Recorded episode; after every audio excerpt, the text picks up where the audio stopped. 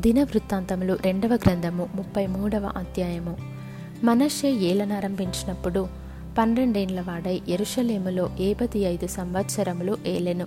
ఇతడు ఇస్రాయేలీల ఎదుట నుండి యహోవా వెళ్ళగొట్టిన అన్యజనులు చేసిన హేయక్రియలను అనుసరించి యహోవా దృష్టికి చెడు నడత నడచెను.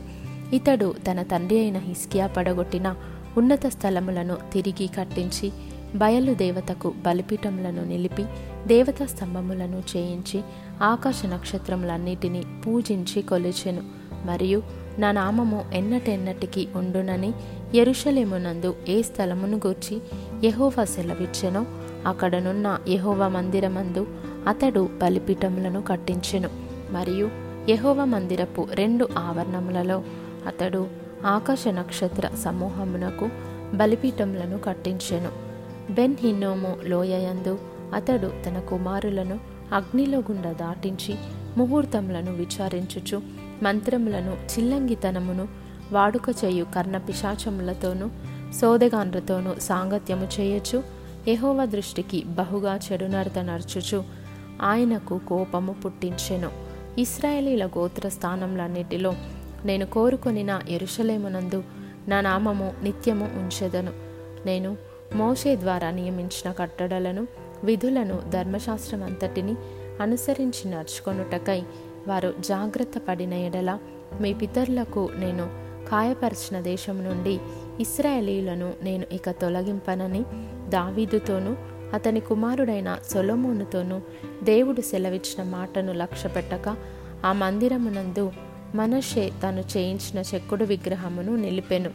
ఈ ప్రకారము మనషే యూదా వారిని ఎరుషలేము కాపురస్తులను మోసపుచ్చిన వాడై ఇస్రాయేలీల ఎదుట ఉండకుండా ఎహోవా నశింపజేసిన అన్యజనుల కంటెను వారు మరింత అక్రమముగా ప్రవర్తించినట్లు చేయుటకు కారకుడాయను. యహోవా మనషేకును అతని జనులకును వర్తమానములు పంపినను వారు చెవియొగ్గకపోయిరి. కాబట్టి యహోవా అశ్షూరు రాజు యొక్క సైన్యాధిపతులను వారి మీదికి రప్పించెను. మనషే తప్పించుకొని పోకుండా వారు అతని పట్టుకొని గొలుసులతో బంధించి అతనిని బబులోనునకు తీసుకొని పోయిరి. అతడు శ్రమలో ఉన్నప్పుడు తన దేవుడైన యహోవాను బతిమాలుకొని తన పితరుల దేవుని సన్నిధిని తన్ను తాను బహుగా తగ్గించుకొని ఆయనకు మొరలిడగా ఆయన అతని విన్నపములను ఆలకించి ఎరుషలేమునకు అతని రాజ్యములోనికి అతని తిరిగి తీసుకొని వచ్చినప్పుడు యహోవా దేవుడై ఉన్నాడని మనషే తెలుసుకొనెను. ఇది అయిన తరువాత అతడు దావిదు పట్టణము బయట గిహోనుకు పడమరగా లోయయందు మత్స్యపు గుమ్మము వరకు ఓపెలు చుట్టూను బహు ఎత్తుగల గోడను కట్టించెను. మరియు యూదదేశములోని బలమైన పట్టణములన్నిటిలోనూ సేనాధిపతులను ఉంచెను. మరియు యహోవా మందిరము నుండి అన్యుల దేవతలను విగ్రహమును తీసివేసి ఎరుషలేమునందును యహోవా మందిర పర్వతమునందును తను కట్టించిన బలిపీఠములన్నిటినీ తీసి పట్టణము బయటికి వాటిని లాగివేయించెను. ఇదియుగాక అతడు యహోవా బలిపీఠమును బాగుచేసి దాని మీద సమాధాన బలులను కృతజ్ఞతార్పణలను అర్పించుచు ఇస్రాయేలీల దేవుడైన యహోవాను సేవించుడని యూదా వారికి ఆజ్ఞ ఇచ్చెను. అయినను జనులు ఉన్నత స్థలములయందు ఇంకను బలులు అర్పించుచు వచ్చిరి గాని ఆ అర్పణలను తమ దేవుడైన యహోవా నామమునకే చేసిరి. మనషే చేసిన ఇతర కార్యములను గూర్చియు అతడు దేవునికి పెట్టిన మొరలను గూర్చియు. ఇస్రాయేలీల దేవుడైన యహోవా పేరట అతనితో పలికిన దీర్ఘదర్శులు చెప్పిన మాటలను గూర్చియు. ఇస్రాయేలు రాజుల గ్రంథమందు వ్రాయబడి ఉన్నది. అతడు చేసిన ప్రార్థనను గూర్చియు. అతని మనవి వినబడుటను గూర్చియు. అతడు చేసిన పాప ద్రోహములన్నిటిని గూర్చియు. తాను గుణపడకముందు ఉన్నత స్థలములను కట్టించి దేవతా స్తంభములను చెక్కిన విగ్రహములను అచ్చుట నిలుపుటను గూర్చియు. దీర్ఘదర్శులు రచించిన గ్రంథములలో వ్రాయబడి ఉన్నది.